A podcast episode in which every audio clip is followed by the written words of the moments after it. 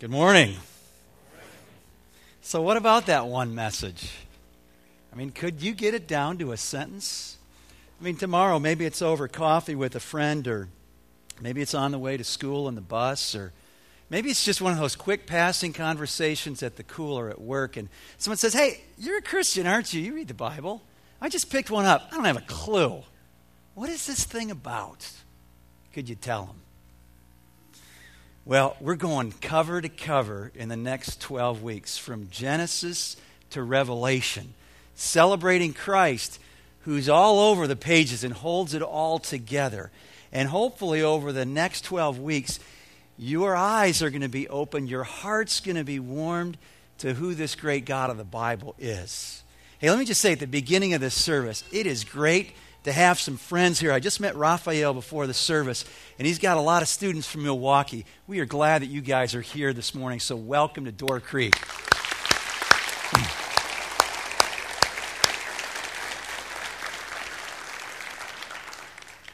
Our hope is that in the next 12 weeks, as we go cover to cover, we're going to grow in our understanding of who this God is this God who has revealed himself to us, not just out in creation, but actually, specially through his word, the written word, and his son who's called the living word, the word of God.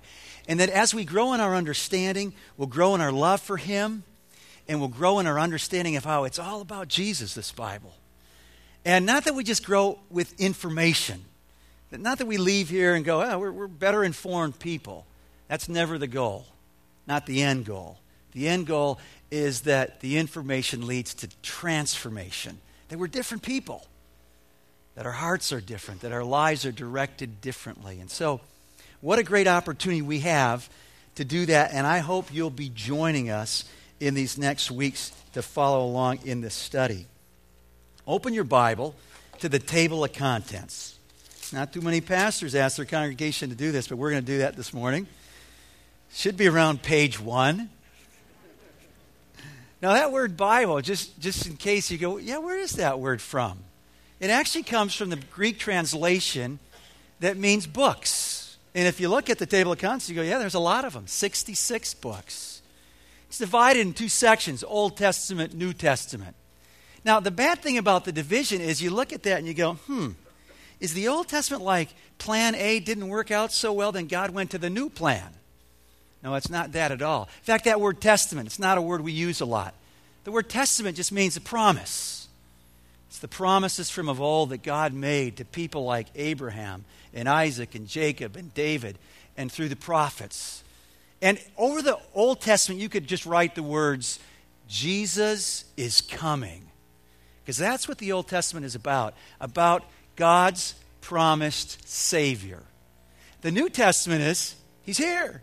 Jesus has come, and he's coming again. Now, let me say some things by way of the divisions of the Bible. You look up here on the screen, and you'll notice that the Old Testament divisions are threefold. So you've got 17 books at the beginning. We call them the history books. The first five books of history are called the law. They're called the law because that's where the law that God gave to Moses, remember the Ten Commandments, that's part of that section of Scripture written by Moses. You've got the law, the first five, and then the next 12 trace the history of Israel, God's people, the descendants of Jacob and Abraham. And it traces us through going out of Egypt into the promised land, all the way to the point where they're led out into captivity to Assyria and to Babylon. And that's why there's a line there between Second Chronicles and Ezra, because that's where the history changes from pre exile to post exile. You'll see that same kind of break in the latter part of the Old Testament, the prophets. So you've got the five major prophets, not because they're more important, just because they're bigger. Isaiah and Jeremiah, they're prophesying to God's people before the exile. Lamentations is in brackets there because the prophet Jeremiah is crying, he's weeping, he's lamenting because Jerusalem has fallen to Nebuchadnezzar's army from Babylon. And the temple, symbolic of God's presence, has, presence, has been desecrated and destroyed and burned down, and he's weeping. And then you've got those latter prophets of Ezekiel and Daniel talking to God's people there over in Babylon. Same thing with the minor prophets. The first nine before the exile. And then you've got Haggai, Zechariah, and Malachi, the Italian prophet. No, just kidding. Malachi. Those guys are post exilic, okay? Then you got the books in the middle. And those are very unique. They're, we're calling them poetry here. Sometimes they'll be described as wisdom literature. We'll see later, Jesus calls this section the Psalms. And what's different about the Psalms is not just the genre that it's written in Hebrew poetry, that's a, a lot more to do with lines than it is with rhymes. That section of God's Word has to do with the individual walk of men and women trying to live out their life in a God honoring way in a world that has sin splashing in all around us. What does it mean to love God when you're going through suffering? The book of Job. What does it look like to live a life of praise through the highs and lows of life? The, the Hebrew songbook, the Psalms, Proverbs, the place for wisdoms, that we have the skill for living. Ecclesiastes. Tom Nebo was just teaching us on Ecclesiastes, the meaning of life.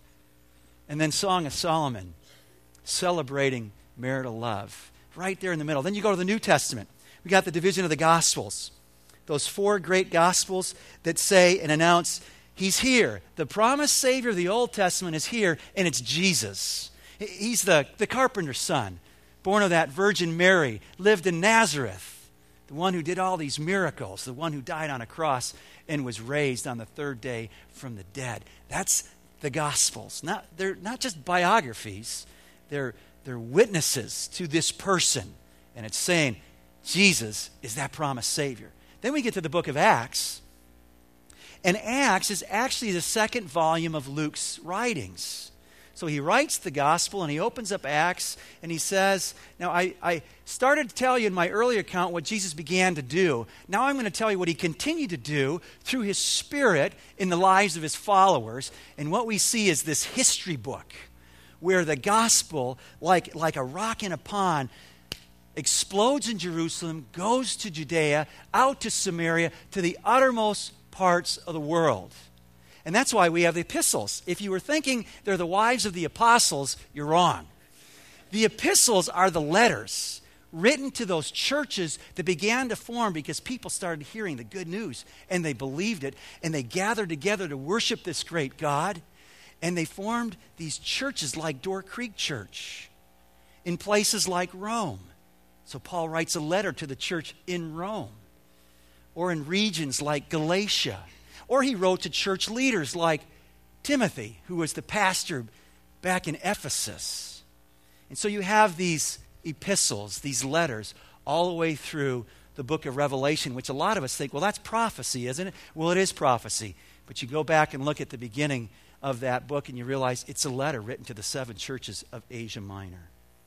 And so we have this overview then. And let me just say, as we go through this, that's exactly what we're doing. This is an overview. I went through the Grand Canyon on a raft. Wow, what a trip. Eight days on the river on a 35 foot raft. That was incredible. We're not going to do a rafting trip down through the nooks and crannies of the Bible. I have flown over the Grand Canyon, just kind of, whoop, there it is, it's gone. This is more like the flyover at 40,000 feet in the commercial airliner. That's what we're doing. And, and the goal is that you'll get the big picture. And it's always good to go back to the big picture. I don't know where you are today. Some of us walked in here, and life is good. Some of us are going, man, it is hard. It's really hard right now. And it's always good to go back to the big picture and to remember these things. Now, what we're saying about God's Word and what God's Word tells us is this is a history book. It's happening in real space and time with real people. And its setting is what we call today the Middle East. And so when you look at this map, it's kind of a map of the Old Testament. But back in the background, you'll see places like Saudi Arabia, or here's Iraq, there's Jordan, Syria up here, Lebanon's right up in here. And here's Israel, Egypt over here. This is the land of the Old Testament. The next map will show you the land of the New Testament, and it's a lot bigger in terms of scope because that gospel's going out. We see Rome up there to the left and the boot of Israel, right? And the boot of Italy. There we go. I knew my geography. Sound like an American up here, don't I? Gospel's going all the way out to Rome, to Italy. It's, it's going, okay? Well, as we go on, we want to remember that this is going to be new for a lot of us. I mean, I have to tell you that I went to seminary, I studied Bible in college, and it was a long time 17 years into pastoral ministry before I got it. That, that this isn't just about all these fragments that I kind of vaguely understood how it f- fit together, but, but there's a unifying theme to this Bible. For a lot of us, it's going to be new. And maybe it's new just because you're new to this whole thing called following Christ. Or maybe it's just you're just new. You just got here. Maybe it's new because you just never heard it before. But I want to give you some resources to help you in this time of learning together. The first is every week we will make this available. There's study questions on one side, there's a blank piece of paper on the other. Love to see people writing down stuff. I know you're engaged. It's not everybody's learning style, but maybe that'll help you. But on the back, there's questions. Great to interact with with your small group. If you're not in one, talk to Bob and he'll get you in one. Great for you to interact with your roommates, with your spouse, with your kids, to talk about these things. Maybe just in your own personal reflection this week. We'll always have these typed up, and hopefully they'll always be on the web for you as well. Now, speaking about going through things with your kids, there's a book I want to tell you about. In fact, you can go out to the resource table and sign up. We got these at a great discount for 12 bucks. It's called the Big Picture Storybook Bible. And it's written by a friend of mine, David Helm, who is doing what we're going to do in these next 12 weeks for kids. And so at the end of 12 weeks, when you go, I have no clue what that guy was saying about the Bible, I am more confused than we started. Buy the book, and David will set you straight and read the, look at the pictures, okay? It's a great book, great illustrations. If you don't have kids, you know someone who does, but you could keep it. Um, especially those of you with young families, I encourage you to go through this with your children. You can sign up today, and we'll have them here next week. A couple other books. The top right is uh, A Case for Creator. Lee Strobel has written a very helpful book. We're not going to get into all the questions that you have when we go into a book like Genesis in the opening chapters. Lee Strobel does a great job in his book, A Case for Creator. Vaughan Roberts, down in the bottom right, God's Big Picture, tracing the storyline of the Bible. He's a pastor in Oxford, England, who ministers to uh, university students at Oxford University. And he's done a very great, anybody can read it and understand it version of the big picture storyline of the Bible. His writings are kind of based on that one to the left, according to plan, Graham Goldsworthy. And he's the guy that I met back in 1990 that just blew my mind open to understand this unifying theme of Jesus Christ in the whole Bible. Great books for you to look at in terms of resources. Now, how do we know the Bible is a unity. How do we know that it's written by one God? It's God's Word. How do we know that it all centers on the person and work of Jesus Christ? Don't take my word for it. I may be wrong. Let's see what God's Word has to say. So open your Bibles to 2 Timothy 3:16 and 17. And as you're turning there, those of you who've heard me speak now, this is my third time, you'll note that each time I said, I'm teaching out of the NIV. And you're going, that's great. I've got an NLT. And the reason I'm teaching out of NIV is recognizing that there are great translations. We are so privileged. You realize there are people all over the world that still don't have the Bible in their language. And we have all these translations, so many great ones. I'm using the NIV simply because it's the translation I'm most comfortable with because it's the one I've studied the longest. So we're going to use the NIV. It'll always be up on the screen. And um, hopefully, over time, in this room with the rack Bibles and everything, we'll all get on the same page in the weeks and months to come. So, what does Paul say in 2 Timothy 3 16 and 17? He says this All scripture is God breathed. Scripture. That word Scripture is used 51 times in the New Testament, and every time it's used, it's used to describe the Old Testament Scriptures. So Paul is saying that all of the Old Testament is God breathed. And we're going to see later this morning how God's breath, His Word, is a powerful thing. It brought everything into existence out of nothing. God breathed doesn't mean God was inspired like we say an athlete or a musician or an author was inspired. But God breathed means that this word, this Bible, comes from God. And because he's breathed it, it is as Hebrews 4:12 says, a living word that's active and sharper than a two-edged sword. And we see what it's good for. It's good for all kinds of things. It's good for teaching us, for rebuking us. Rebuking is just saying, hey, Mark, this is the line of my word. That's the line you're supposed to be traveling. You're out of bounds. You got out of bounds. That's the rebuke of God's word. Correction then is, hey, here's how you get back on the line. And all of this word trains us and equips us to be men and women and children and students that know how to live our lives for God and for His glory.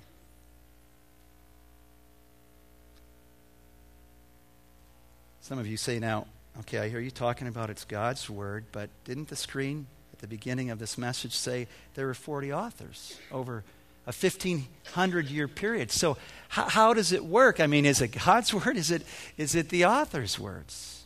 And the answer is yes. It's both. Peter speaks to this very thing in 2 Peter 1. In verse 21, he says, For prophecy never had as its origin the will of man. In other words, Isaiah never woke up and said to his wife, Honey, I feel inspired. I think I'm going to write Holy Scriptures today. It didn't happen like that. Paul, uh, Peter goes on to say, But what happened is these men spoke from God as they were carried along by the Holy Spirit. It's a mystery. The God using human, frail instruments with their own personalities and their own languages to write down the very words that He wanted us to have. And when Jesus comes on the scene, He talks about those Old Testament scriptures. And he says, just in case you're thinking there's a plan A and a plan B, not so. He says, I didn't come to abolish the law and the prophets.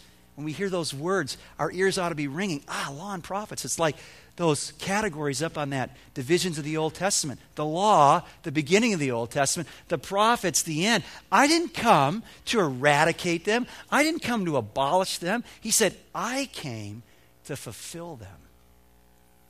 In fact, Paul says in 2 Corinthians 1:20, "For as many as the promises of God are, they're all yes in Jesus." Uh, what he's saying is they're all fulfilled in and through Christ. Well, there's more. On the day that Jesus rose from the dead, this is a great scene. Maybe you don't know this story two of his disciples are, are walking out of Jerusalem. They're heading seven miles down the road to Emmaus, Cleopas and his companion. And they're sad. Their, their rabbi, their teacher, the one they believe to be the promised Savior, the Messiah, he's been impaled on a, on a Roman cross. And Jesus miraculously shows up, as he does in those post resurrection accounts. And he's walking on the road with them. And he says, What's wrong, guys? And they're going, What? Did you just fall off the turnip truck? Come on. What do you mean, what's wrong? Don't you know what's happened in Jerusalem? They crucified the Messiah. And then look at what Luke records for us, what Jesus said in Luke 24. This is unbelievable. This has to be the greatest sermon ever preached. If I could go back to one place in all of the Bible's history, this is the place I jump and say, I want to walk that road. I want to hear this one. Because listen what happened. Luke 24, 27. And beginning with Moses and all the prophets, he explained to them what was said in all the scriptures concerning himself. In other words, Jesus is saying, All the Old Testament scriptures concern him. That's what Jesus' claim is. And these disciples, Luke records, said this Oh, didn't our hearts burn within us when he opened our minds and our understanding to the scriptures? Wow. And I hope that in the next weeks, in the years of studying God's Word, that He does that same thing to you, where your heart's burning within you, your mind's open, you're going, wow. In fact, later that night, verse 44 tells us that Jesus now has gone back to Jerusalem. He's in the upper room where the disciples are in fear, hiding out, and He comes and He tells them this This is what I told you while I was with you. Everything must be fulfilled that is written about me in the law of Moses, those beginning books, the prophets, the end of the Old Testament, and the Psalms, the poetry section. Everything must be fulfilled that is written about me in the whole Old Testament scriptures, he's saying. And then the next verse goes on to say he opened their minds so they could understand the scriptures. And so the Bible is claiming that it is God's word. He's breathed it out. It's about one main character, God. And it has one message. And that one message is the Creator God saving a people that He might have a relationship with us. And that is taking place through His Son, Jesus Christ, all for His glory.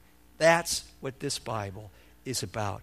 And we're going to be exploring and getting into the pieces here so we can see how it does all fit together. So let's go back to the beginning. Turning your Bibles to probably page 1, Genesis 1. And as you turn there, we're going to cue up a video that goes back some 38 years ago. Christmas Eve, 1968, it was the Apollo 8 space mission, and for the first time, man is seeing what's called a lunar sunrise, the sunrise over the distant Earth. And let's listen to how they responded to that historic event.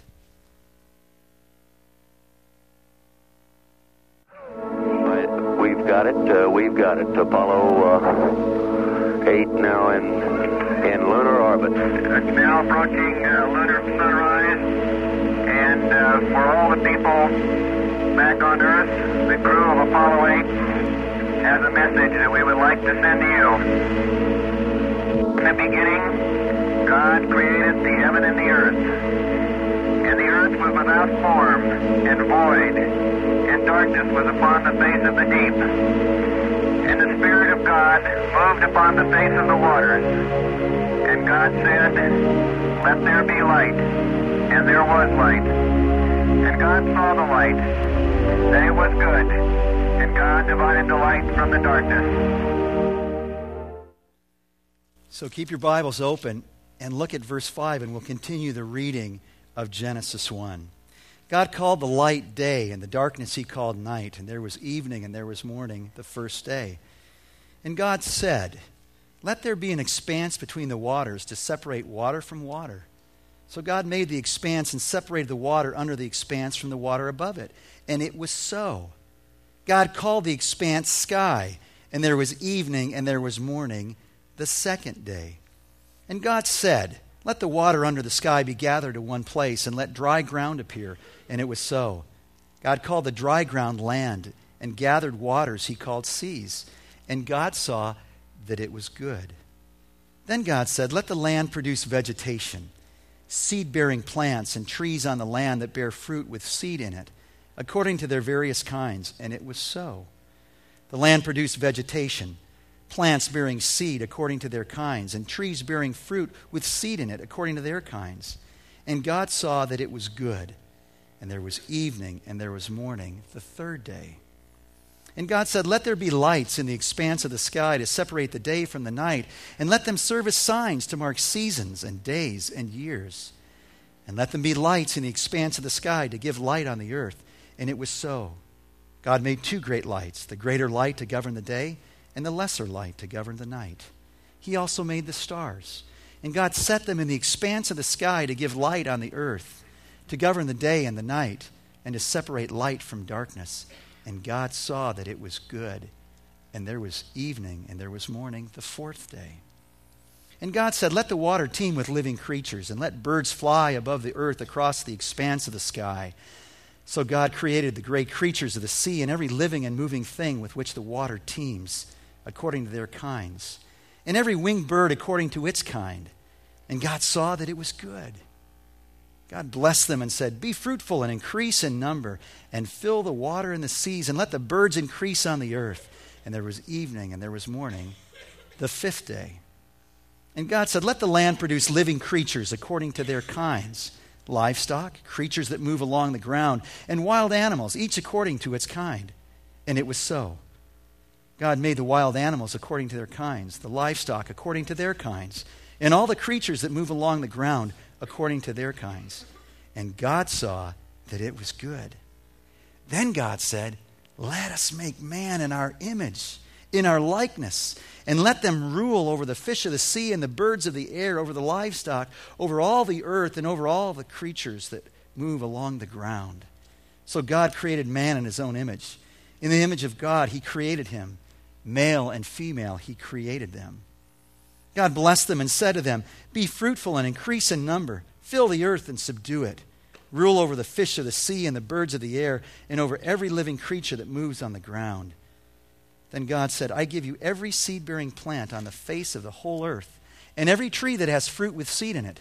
They will be yours for food. And all the beasts of the earth, and all the birds of the air, and all the creatures that move on the ground, everything that has the breath of life in it, I give every green plant for food. And it was so. And God saw all that He had made, and it was very good. And there was evening, and there was morning, the sixth day. Thus the heavens and the earth were completed in all their vast array. By the seventh day, God finished the work He had been doing. So on the seventh day, He rested from all His work. And God blessed the seventh day and made it holy, because on it He rested from all the work of creating that He had done. In the beginning, the Bible starts out God. It doesn't prove God, it assumes God's eternal existence. And it tells us in these very opening verses that everything came into existence out of nothing. It's not like he had some material to work with. We've all done that kind of building. No, he spoke it through the power of his word. There was nothing there, and then, bam, it was all there. God reveals himself from the very beginning as a talking God. Some of you women remember when Chatty Cathy came on the scene. Now, kids, Chatty Cathy is kind of old technology, but when it came out, it was a big deal. I mean, a doll that talks. You'd pull out the string, and she'd say really meaningful things like, I love you. And we thought that was so cool a talking doll.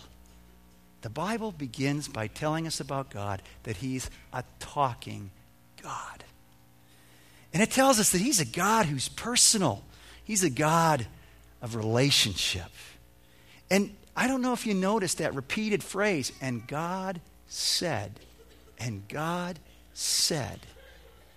God said, He spoke it all into place. And when you go to John chapter 1, you realize that the Word of God that's spoken at creation is none other than Jesus Himself. So we're celebrating Jesus right here in Genesis 1 because He's there. We maybe notice that the Spirit's there, hovering over the face of the deep. God the Father's there.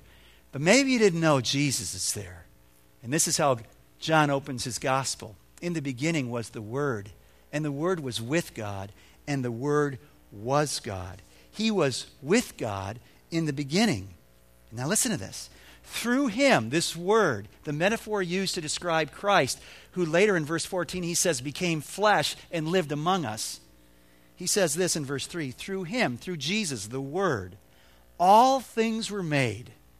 Without him, nothing was made that has been made. And then you flip over to Colossians 1, and Paul says this for by him, speaking of Jesus, all things were created things in heaven and on earth, visible and invisible, whether thrones or powers or rulers or authority. All things were created by him and for him. What would have it been like to be there at the dawn of creation and to see God speak it all into existence? Well, maybe this next video will kind of stimulate our imaginations to that end.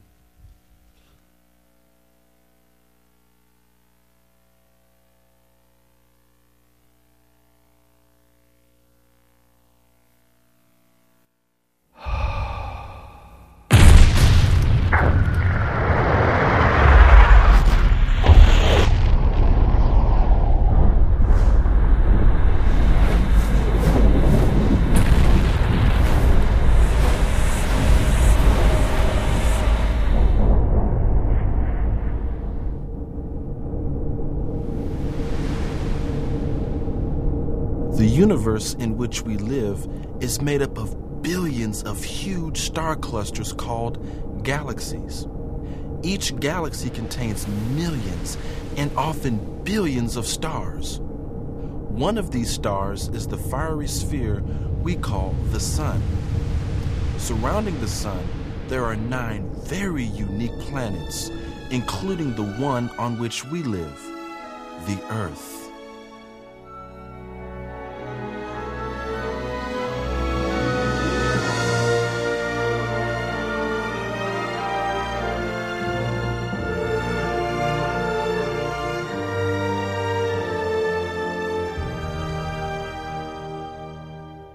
Earth is an awesome display of beauty and diversity. It is a world ideally suited to sustain hundreds of thousands of different kinds of plants and animals. From the microscopic to the immense, each has its own color, sound, aroma, and texture. Each one has a special place in the delicate balance of life on this planet. It is mind boggling to ponder the detail and dimension of the world around us.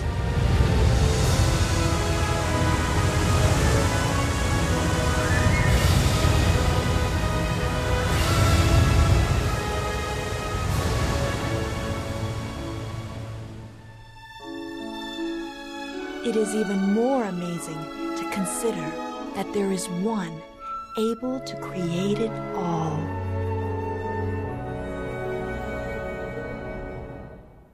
And this one who created it all has revealed himself to us as the one God of creation who exists in three persons Father, Son, and Holy Spirit. And the greatness of God is, is just begun to be grasped when you understand the vastness of what He's created. And just to help you kind of um, get a little faint picture of it, let's use the speed of light. Speed of light travels at 186,000 miles in a second. That means in one second, light travels around our Earth seven and a half times. Whew, that's fast. So imagine we could travel at that speed. The sun being 92 million miles away, traveling at the speed of light in that super duper spaceship, we'd get there in eight minutes. Pretty quick trip. Now, Pluto, the recently demoted planet. You'll notice, though, we had the Madisonian version here with Pluto reinstituted as a planet here in recognition of our great city council. Um, Pluto is a long way away. I mean, it's 2,757 billion miles away at the speed of light, four hours. Not bad. The nearest star, Alpha Centauri, 27 trillion miles away. That's a bigger trip, a little more of a commitment, four and a half years. Now, the Milky Way. The Milky Way is our universe, our galaxy, from one end to the other is 600,000 trillion miles. To get from one to the other, traveling at the speed of light, would take us 100,000 light years. And astronomers tell us that in just the cup of the Big Dipper, there's over a million galaxies most of them our size or bigger. They say the furthest object that they've seen in space is 18 billion light years away.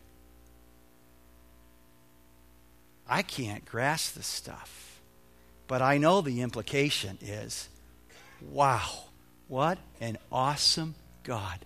Isn't that how Psalm 8, the psalmist puts it? When I consider your heavens, I love how he puts it. God, you're so great. The heavens were just a work of your fingers. The moon and the stars that you set in place. What is man that you are mindful of him? The Son of Man that you care. And boy, that is a huge takeaway as we reflect on the vastness of creation, the greatness of our God, that He actually cares about you. He knows you by name. The scriptures say He knows the count of hairs on your head, and for some of us, it's changing every day, but He knows it. He knows it every day. He cares about us because we are unique in His creation. Let us make man in our image, God said. There's nothing else in all of creation created in the image of God. We alone are. And as his image bearers, it's not like we physically look like him. Someone said to me, Hey, I met your son Luke.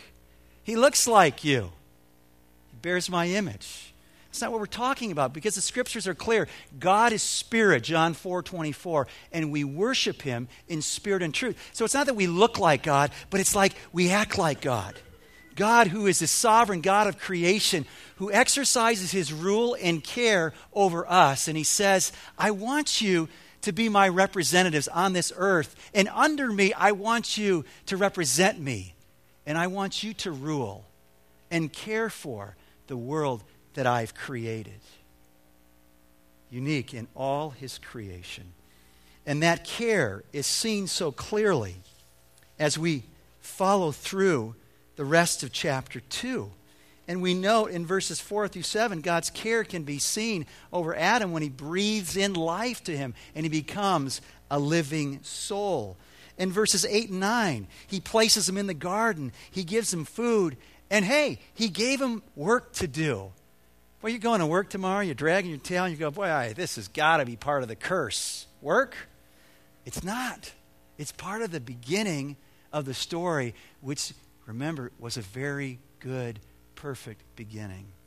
It goes on in verses 15 through 18 to tell us God also gave him his word, and his word came in commands. And those commands were a good thing. And he said, Don't eat of that tree of the knowledge of good and evil, because the day that you eat it, you're going to die. That was a good word, meant to protect them and to preserve their life. Then in verses um, 19 to the end of the chapter, God gives Adam a helper, a suitable companion. He was created from the dust, but we remember the account from the scriptures is God put Adam under divine anesthesia. First laser surgery pulled out that rib, and from the rib fashioned Eve. And when Adam came to, that first wedding, God taking his bride to Adam, Adam wakes up, and I think, it doesn't say this in the original, but I I think it went something like this Whoa! This is bone of my bones and flesh of my flesh. She shall be called woman, for she was taken out of man. He's just named all the animals, looking for that suitable helper. God helping him get the point that she's not here. It's going to be a special creation. And you know what? What we have here is perfect beginning paradise. Everything's right. God's people, Adam and Eve, are in God's place, the Garden of Eden, enjoying a perfect relationship with God as they live under His rule, His word.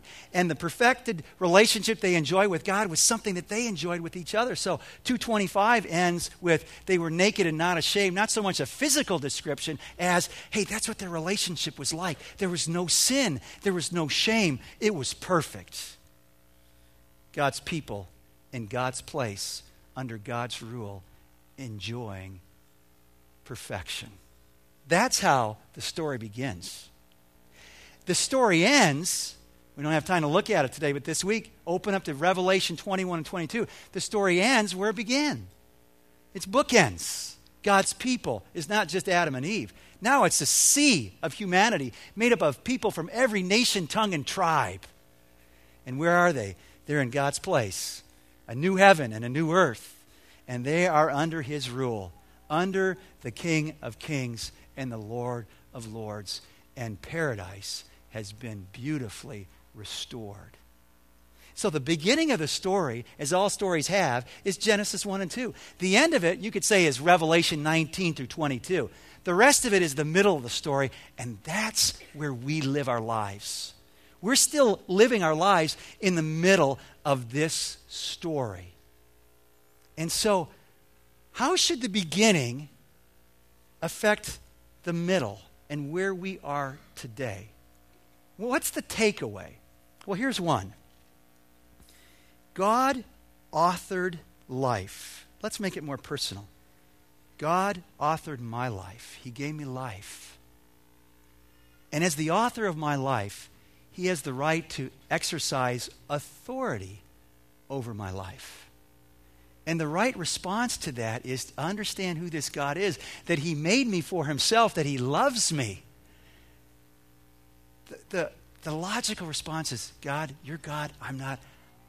I'm going to submit to you. I'm going to place my life. It's what Kim was talking about this passion to follow Christ and put your life in His hand. Maybe you've never done that. Personal relationship with Jesus Christ. The second one is to be very clear about this Bible. The Bible is not a science textbook. Now, I'm sure there's a bunch of you that are going, hey, wait a minute, we just went through Genesis 1. You didn't tell me, was that a literal 24 hour day? Was it ages? Is it a young earth? Is it an old earth? How do we make sense of theistic evolution? Is there room for that? I mean, all kinds of questions. And all I say is, it's not a science textbook, it's a history where God is revealing himself to us. Does he speak about things that we can phenomenologically, that we can observe in creation? Absolutely. But fundamentally, what this book is about is about God's acts in history that talk about his desire to have us know him and love him and serve him and have our lives changed by him. Another takeaway it has to do with growing growing in this book.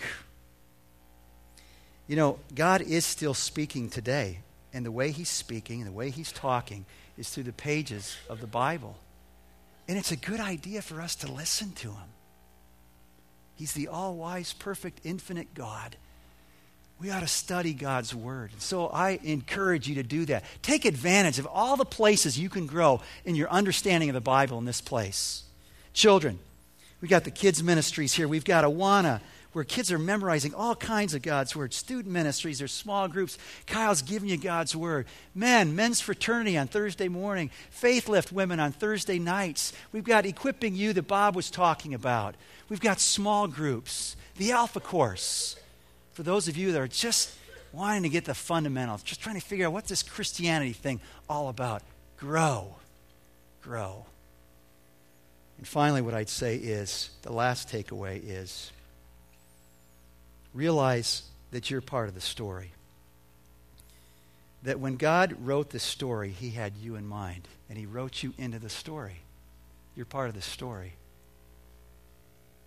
And maybe you understand that, then you live it and you share it. Maybe you haven't, then you receive it.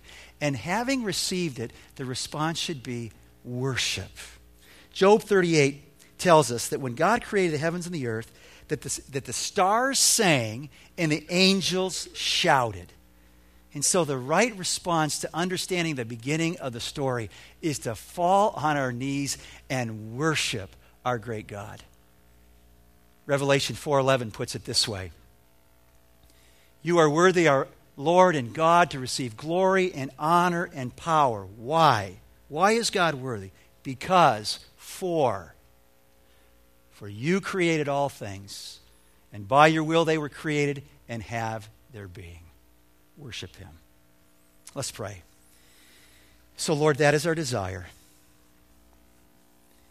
Is that our understanding of you as you have laid it out before us in real space and time and recorded for us so that we have your very words that we can understand who you are, what you're up to, which all of a sudden starts answering our life questions. How did I get here? Why am I here? Where am I going? Thank you, Father. And thank you, Lord, that when you created it all, you knew that we weren't going to be created like robots. We had a freedom to choose to obey your word or not. And you knew we wouldn't. That we would make a mess of things. And that, Lord, you would have to send your son to restore what you created from the very beginning that perfect relationship. And so, as we come to the table right now, we bless your son who is willing to die that we might live and be alive to you and to your purposes. And we pray this in Christ's name. Amen. So, what a great way to end our morning together, to go to the table. Jesus is the center of the Bible, and at the center of Christ's life is his death and his resurrection. And so it's fitting for us to remember that, to participate in this meal.